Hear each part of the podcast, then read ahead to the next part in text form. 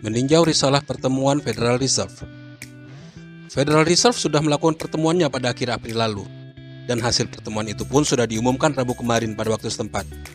Risalah pertemuan The Fed kali ini benar-benar sangat dipantau oleh para pelaku pasar, karena akan menentukan kebijakan The Fed ke depannya. Di saat ekonomi AS tengah berjuang untuk pulih dari pandemi COVID-19, dan poin penting yang sangat diharapkan pelaku pasar adalah tanda-tanda pembahasan mengenai tapering. Pada pertemuan tersebut, para pejabat bank sentral sangat optimis ekonomi AS akan segera pulih. Bahkan beberapa pejabat mengisyaratkan mereka akan terbuka untuk membahas peninjauan kembali pembelian obligasi besar-besaran oleh bank sentral. Risalah dari pertemuan Komite Pasar Terbuka Federal tersebut memperlihatkan sejumlah anggota mengindikasikan bahwa jika ekonomi AS menunjukkan kemajuan pesat dan sesuai target bank sentral, maka pertemuan The Fed selanjutnya menjadi saat yang tepat untuk memulai pembahasan rencana penyesuaian pembelian aset. Meski demikian, ada catatan juga dari para anggota Federal Reserve tadi, bahwa ini akan membutuhkan waktu yang panjang sampai ekonomi benar-benar menunjukkan perkembangan substansial dan jumlah angkatan kerja ada di titik maksimum, serta stabilitas harga yang menjadi target bank sentral juga tercapai.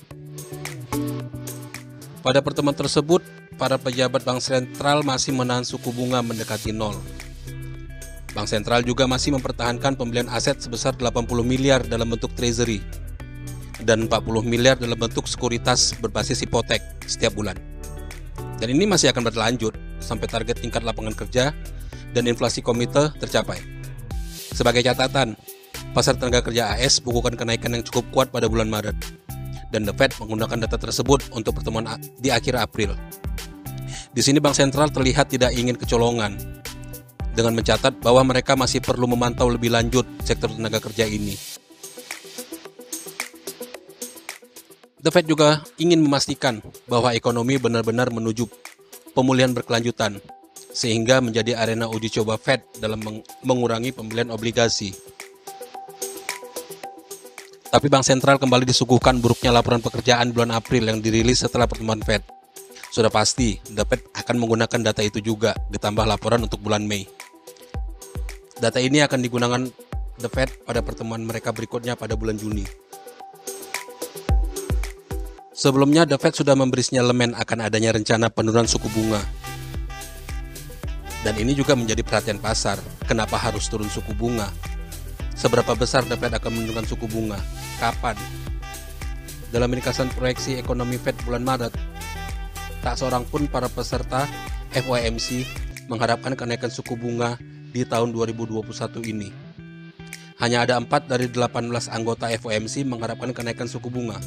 Itu pun hanya 25 basis poin dan akan dilakukan pada akhir 2022.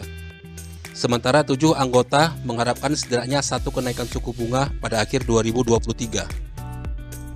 Dalam menentukan kebijakan suku bunganya, The Fed benar-benar menggunakan data inflasi dan sektor tenaga kerja.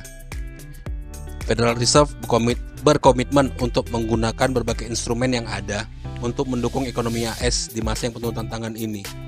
Sehingga di sini The Fed sangat bergantung pada pertumbuhan sektor lapangan kerja hingga mencapai angka maksimum dan stabilitas harga sesuai dengan kisaran target bank sentral. Seperti yang kita ketahui, pandemi COVID-19 telah mendera perekonomian Amerika dan dunia bahkan. Perkembangan vaksinasi dan dukungan kebijakan yang kuat indikator kegiatan ekonomi mulai menunjukkan pemulihan yang wajib dicatat.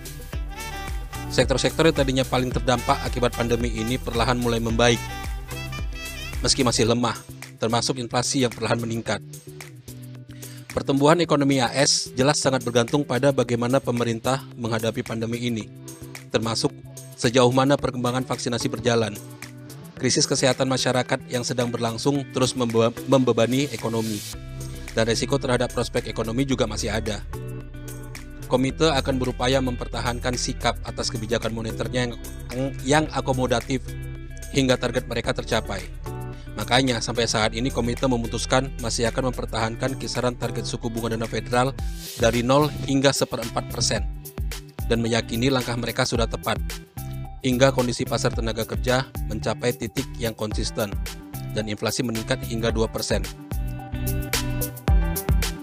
Demikian pembahasan kita mengenai risalah pertemuan FOMC kali ini.